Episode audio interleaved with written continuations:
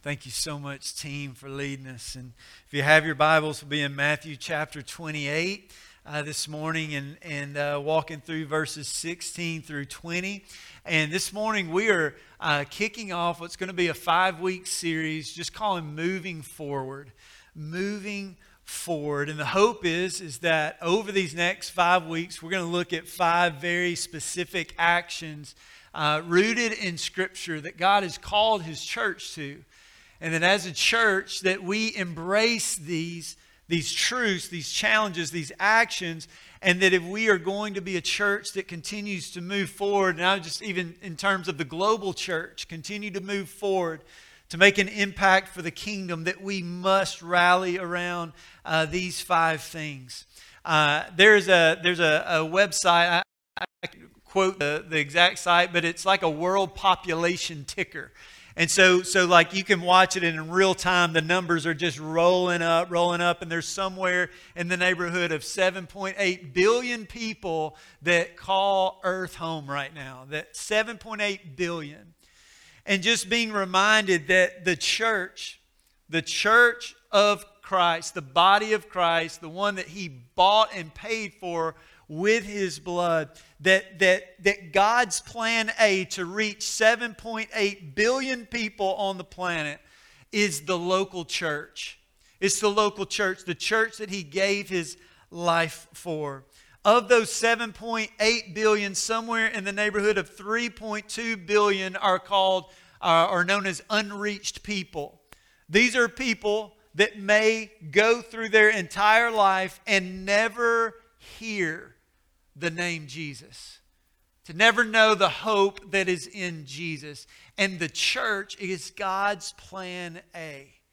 And so, as we look today, this morning, again, walking through five specific action points, rally points, as a church that desires to move forward, and it is that we would be a disciple making church.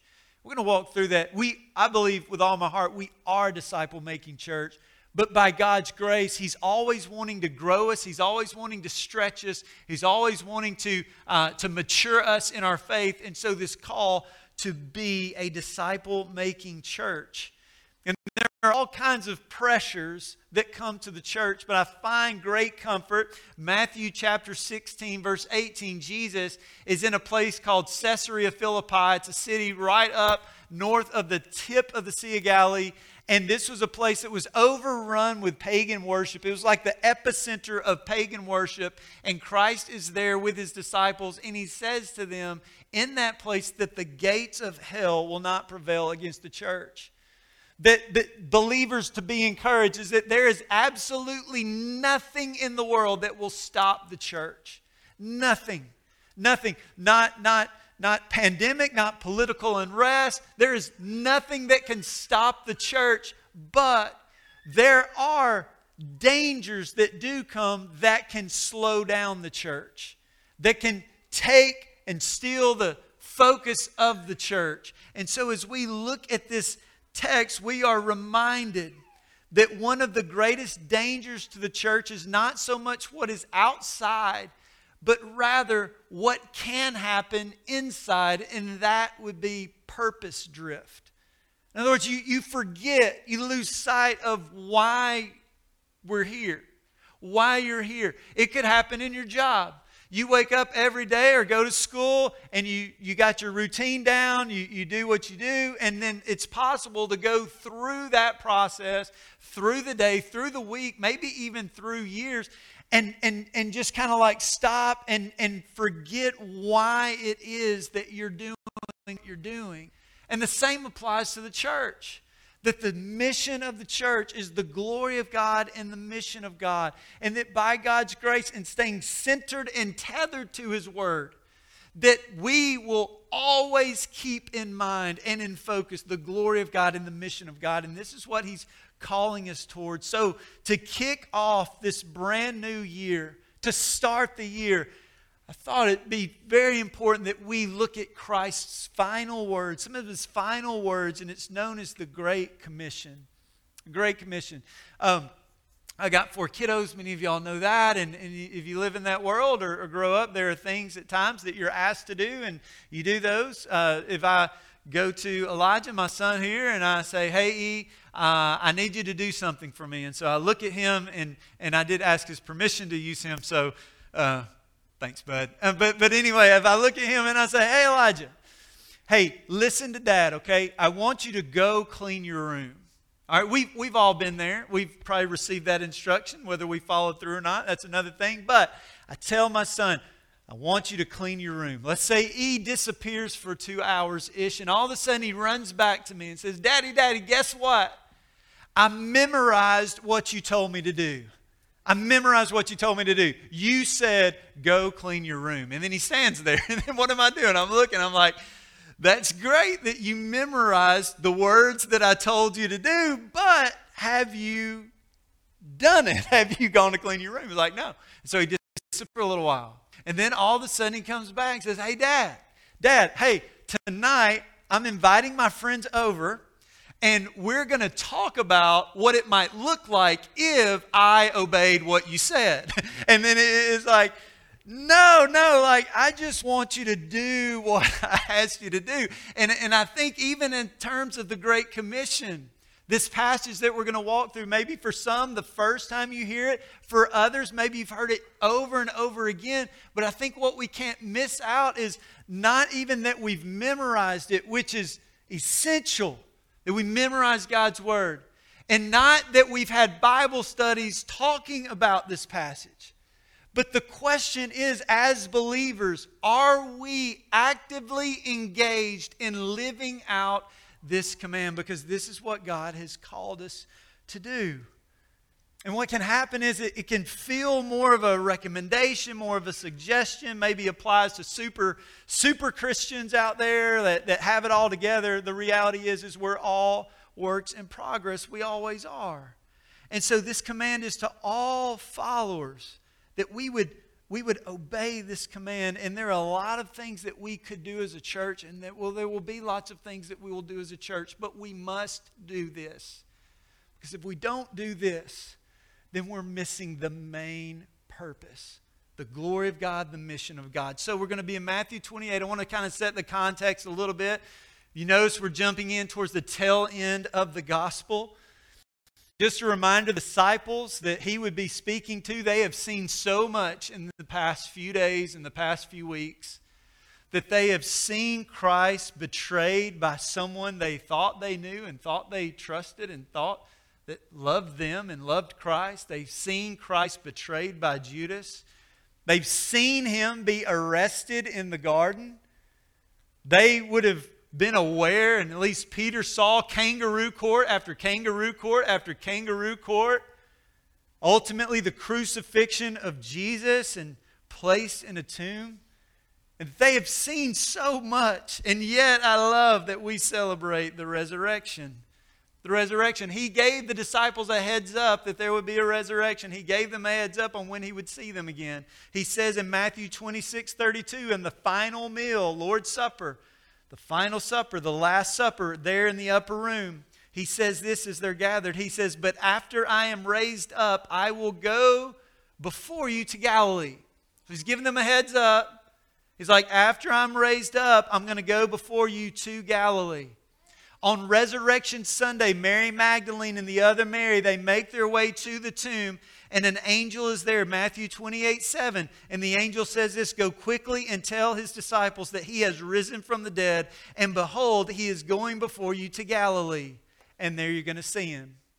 Jesus actually intercepts the ladies as they're leaving him in the flesh. There, the resurrected Christ says to them in Matthew 28 10, He says, Do not be afraid. Go and tell my brothers to go to Galilee, and there they will see me. We know that John chapter 20, at least eight days, Christ would have been there around Jerusalem. This is where he appeared to Thomas. And, and so we're looking at somewhere in the neighborhood of day 20 to day 35 after the resurrection of Jesus that Christ would have met his disciples there on that mountainside. This context or text that we're reading It's possible that there weren't just the 11 disciples there, but there could have been hundreds of people on that mountainside. 1 Corinthians 15 6 mentions that hundreds saw the resurrected Christ, and so there could be more. And it's in this passage that we see the climax and the focus of the New Testament that Christ is now, the resurrected Christ, is going to gift his followers with specific instruction and commands, that they would change the world for his glory. It says in Matthew chapter 28, verse 16, the Bible says, Now the 11 disciples went to Galilee and to the mountain to which Jesus had directed them. Again, he had, he had given them a heads up, he had told them this is where he would meet them. And so now the 11 disciples went to Galilee to the mountain to which Jesus had directed them. And when they saw him, they worshiped him. But some doubted. When they saw him, they worshiped him, but some doubted. The right response always to Christ in response of what he's done for us is worship. Oftentimes, even Mary Magdalene and the other Mary, they were on their faces worshiping Christ when they saw the resurrected Christ. They are worshiping him. True worship, single minded, unhindered, focus on Christ. That the greatest the greatest ability of a follower is their availability. And so here they are, and they're gathered before the Lord. And it's interesting, it says, but some doubted. So we don't 100% know what's happening right there, what, what's going on. You know, it's possible to think if there were hundreds, maybe there's people in the back that can't quite see or they're wondering what's going on. But in my heart, I, I really believe and feel that, that with this, it's, it's, there's some doubted they were doubting themselves. That, that they would be entrusted with this mission that God's going to give them, that they could be in the presence of a holy and mighty God that they were potentially thinking of all the reasons why they weren't worthy to be there, that they're thinking about the areas that they're weak in, that they struggle in. Can you imagine the whirlwind of thoughts that's sweeping through their mind and all they're experiencing and fear and doubts? That these weren't people who had gone to Bible school all their life or seminary trained. I love what Acts 4:13 says. It says, and when they saw the boldness of Peter and John and perceived that they were uneducated common men, they were astonished and they recognized that they had been with Jesus. These are fishermen, these are tradesmen, these are tax collectors. And yet Christ invited them in to be a part of a mission that is way bigger than themselves. And that for the believers today, that we would be encouraged that the invitation of God is to His church that He has bought and paid for with His blood to be a part of a mission that is way bigger than us. And in verse 18, the Bible says, And Jesus came and said to them, and I love Jesus in His grace and His mercy, and He comes. Jesus came and said to them, I love this, all authority in heaven and on earth has been given to me because it's going to be important for the disciples to hear this because what's coming next is going to blow their minds. It's going to have the potential to overwhelm them. And so he wants to lay out before this command, he wants to lay out the authority that he has. All authority in heaven and on earth has been given to me. He has power over heaven and earth. He has power over disease and sickness. The disciples had a front row seat, they saw it all. That Christ has has authority over demons. That they had seen people who there's no hope for, and yet Christ rescued. You see that Christ has authority over nature. Can you imagine having been in that boat when Christ calmed the seas with just a word? That, they has, that Christ has authority over sin, that he has authority over death. That in John 10 18, he says, I have the authority to lay down my life and to take it up again. He has all of the authority in heaven and earth. And he says, on his authority, he is now going to entrust to his disciples a command. And not a suggestion, not a recommendation, not, hey, think about this. He's going to lay out a command, a command of God, and it's going to be simply this make disciples. Verse 19, Jesus says, Go therefore and make disciples of all nations. and in light of his authority, make disciples of all nations. Doesn't say make converts, doesn't say make Christians. It says make disciples. Make disciples. A disciple is a person who has come to that time and place in their life where they acknowledge their sin, repent of their sin, and place their faith and trust in Christ. That they are committed to follow Him in continual learning and obedience. And there's a comma there, and then invest what Christ has placed in them into other people.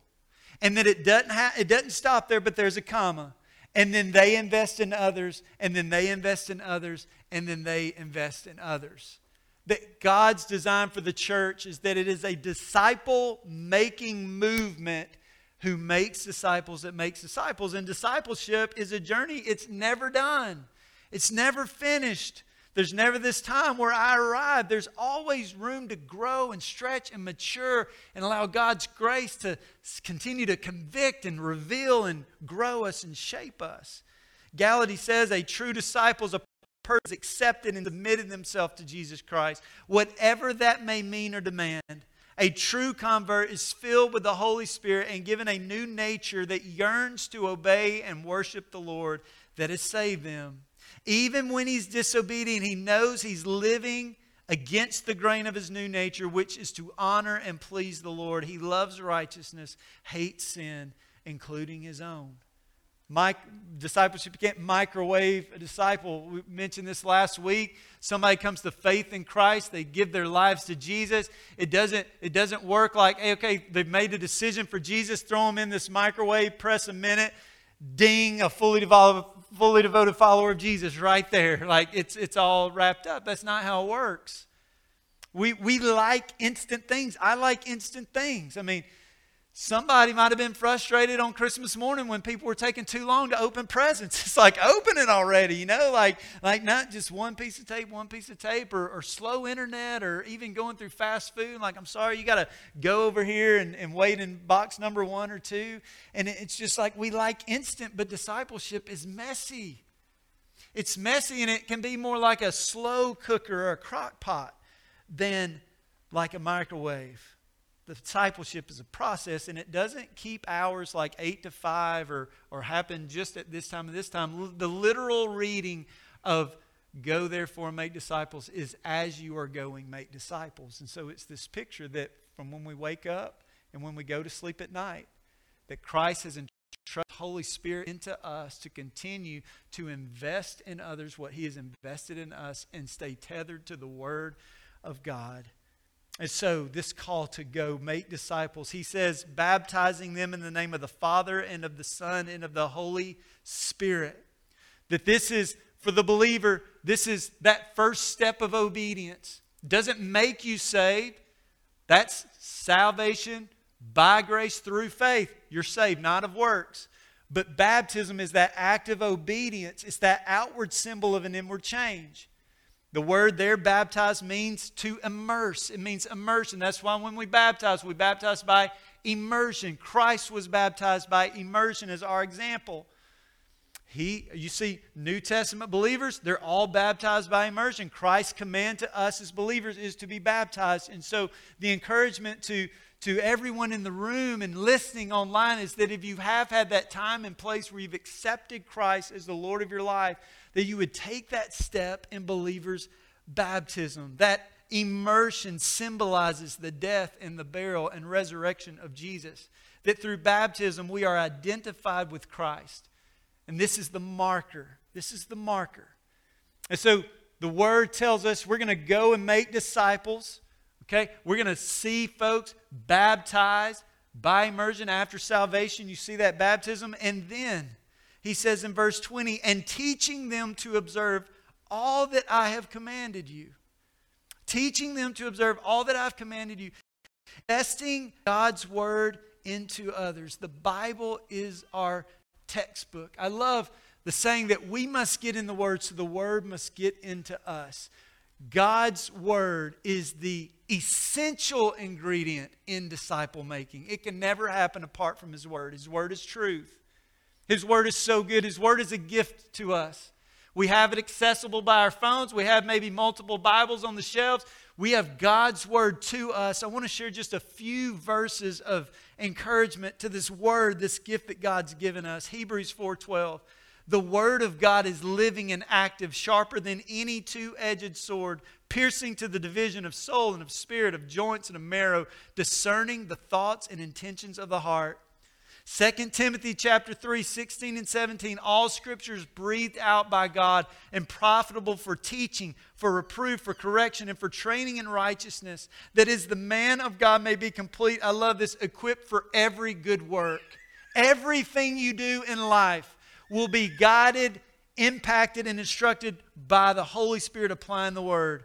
Isaiah 40, verse 8 the grass withers, the flower fades, but the word of God endures forever. 1 Peter 1.23 Since you have been born again, not of perishable seed, but of imperishable, through the living and abiding word of God. Colossians 3.16 Let the word of Christ dwell in you richly, teaching and admonishing one another in all wisdom, singing songs and hymns and spiritual songs with thankfulness in your hearts to God. Psalm 119.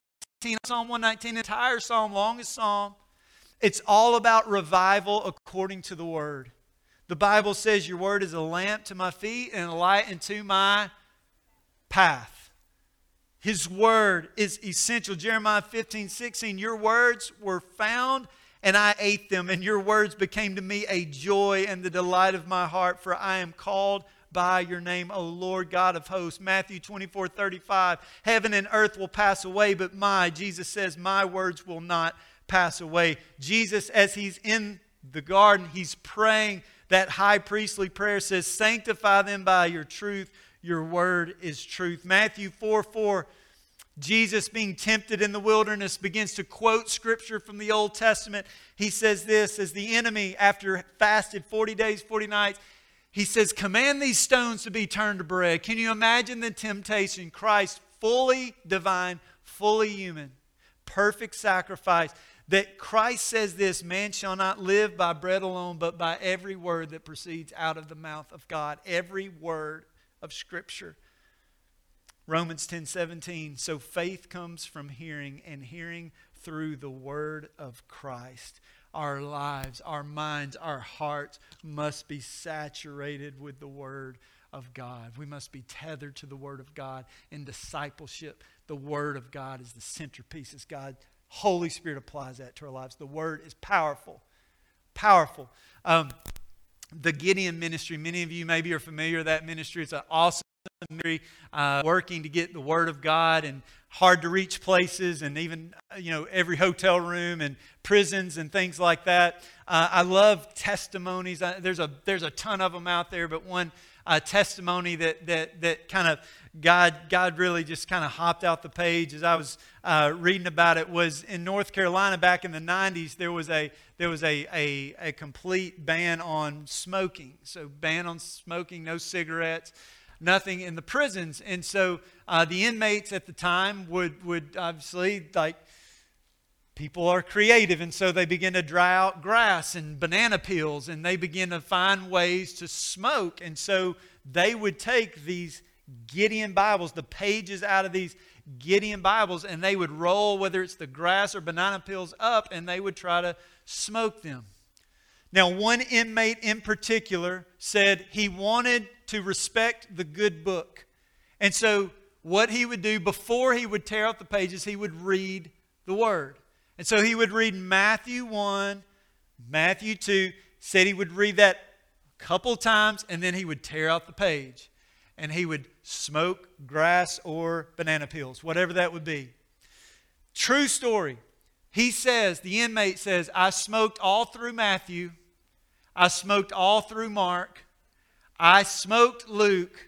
And he says, and John smoked me. That he, the Word, got into him and he came under conviction of the Holy Spirit through the Word.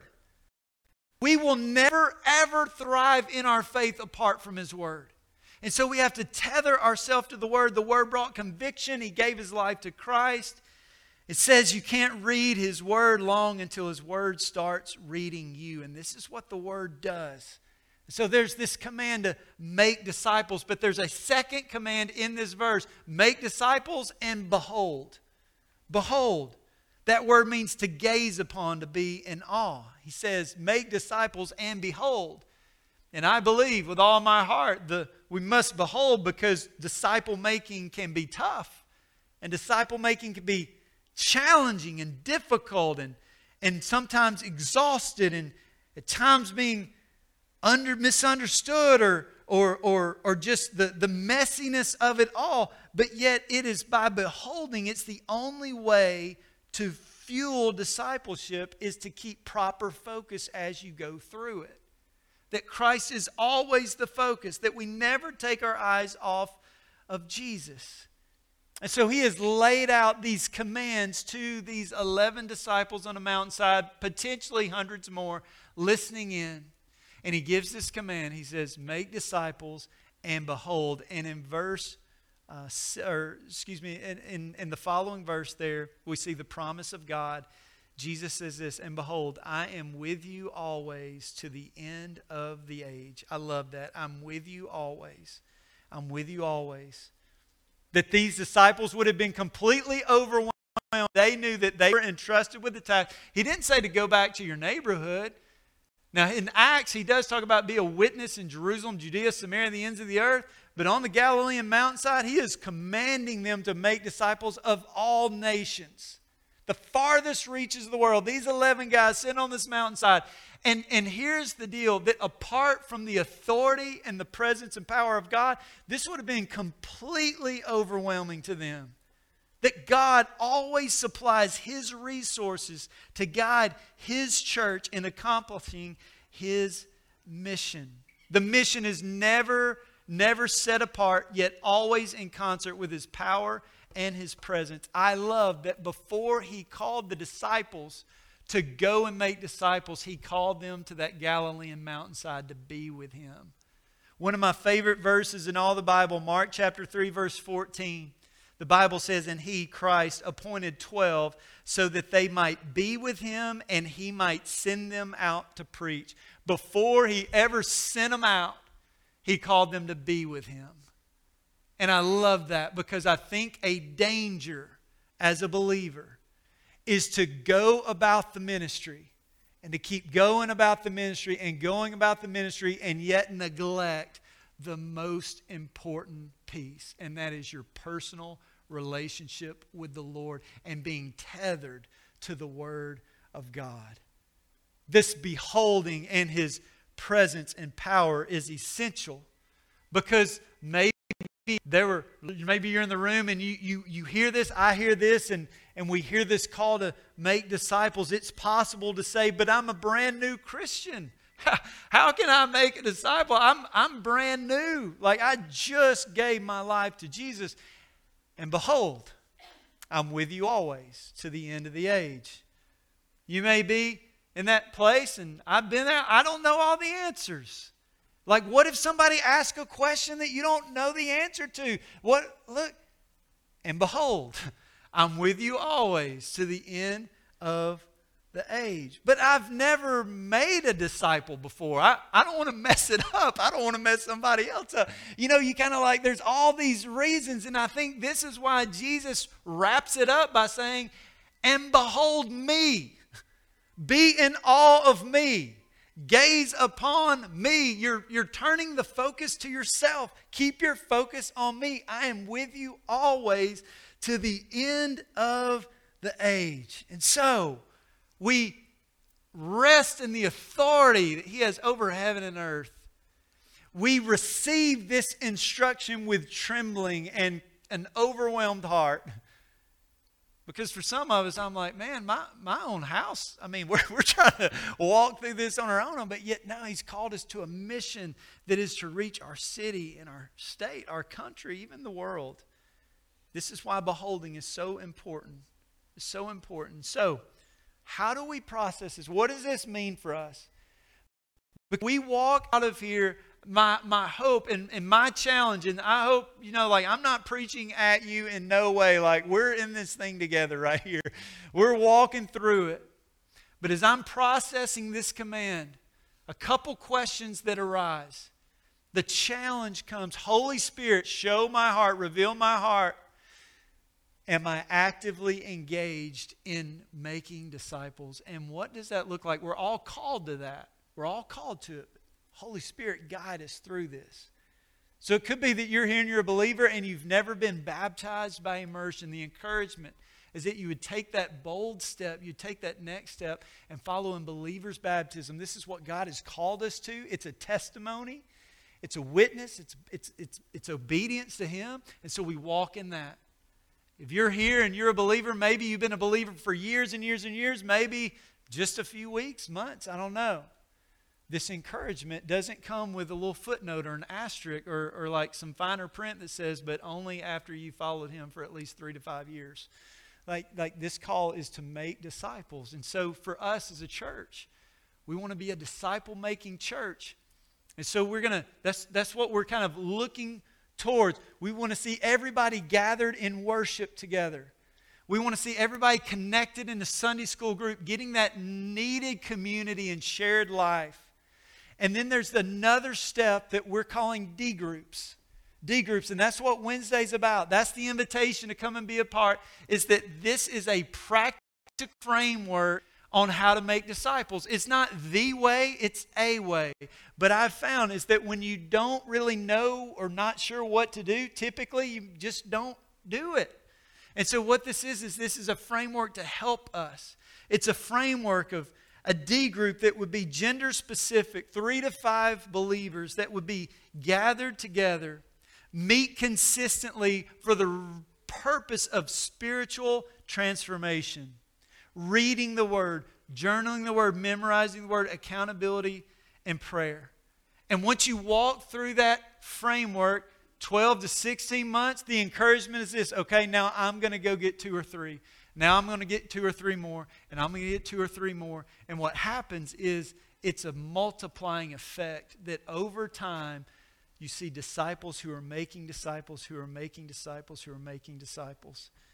It's been said that the discipleship process is not complete until that disciple is now making disciples who are make disciples. And so there is that encouragement that we would be engaged in disciple making as a disciple making church. This is what He's invited us into a mission bigger than ourselves to reach. This is the avenue to reach the over 7 billion people on the planet with the gospel and the over 3 million people who have never heard the name of Jesus. That it is through making disciples. And so, I pray that, that, that we would be encouraged, be encouraged to join arms together as the body of Christ and be committed to move forward in disciple making for the glory of God and for the mission of God, understanding and realizing there is absolutely nothing that can stop the church. Nothing that can stop the church. And so we set our focus on Him, we set our gaze on Him.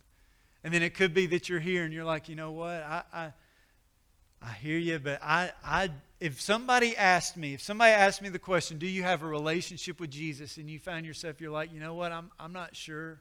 I'm not sure if I did. I'm not sure if I do.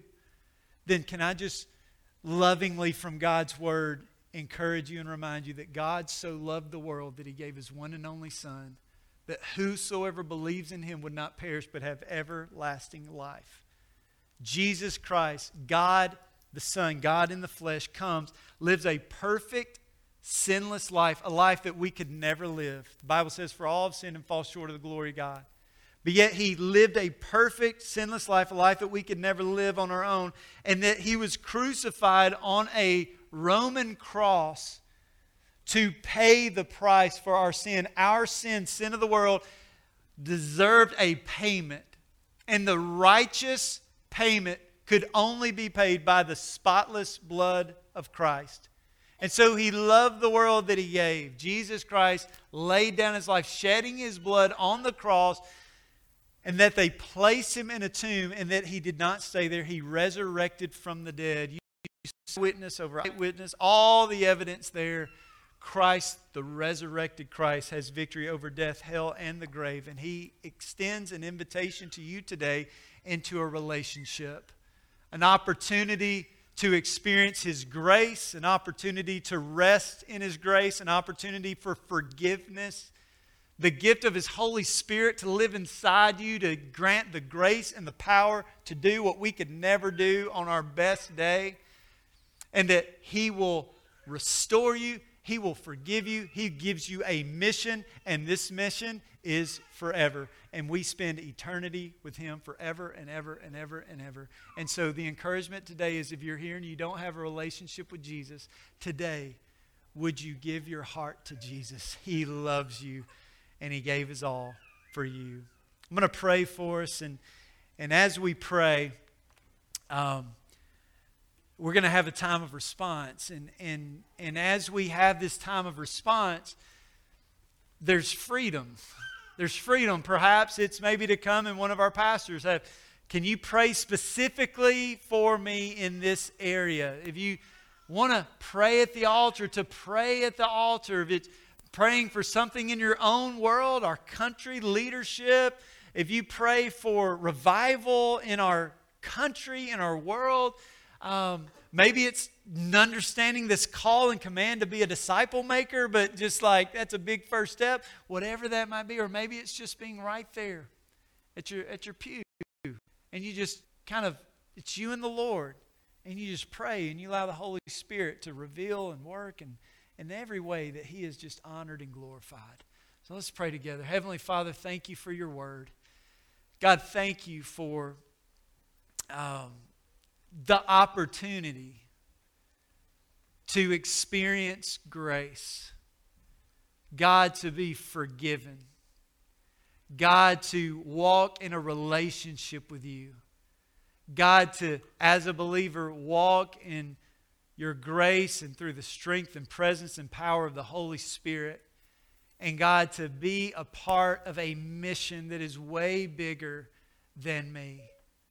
God, that your plan A to reach the world is your church, that you have bought and paid for with your spotless blood. And so, Father, may we be committed, may we be committed to be a disciple maker. And God, we realize there are times where we are in over our head, and sometimes I think that's right where you want us to be, completely dependent on you, trusting you. And so, God, help us, show us, and may we see a disciple making movement happen in our city and all around the world. And Father, I pray for, uh, for that person who may be here who doesn't have a relationship with you, God, that God, that you would continue to just reveal your word, your truth to them, and that your incredible love, your care, forgiveness you offer, the relationship that you offer the life, the peace, the mission, eternal life. So, God, I just pray that your Holy Spirit would bring conviction over sin, to turn from that sin and to turn to you and trust you as Lord and as Savior. God, we pray that you would do a work in our hearts. God, we love you and we praise you in Jesus' name. Amen. Amen. We invite you to stand, sit, come pray. One of our pastors can pray over you. Let's give this time to the Lord to work in our hearts.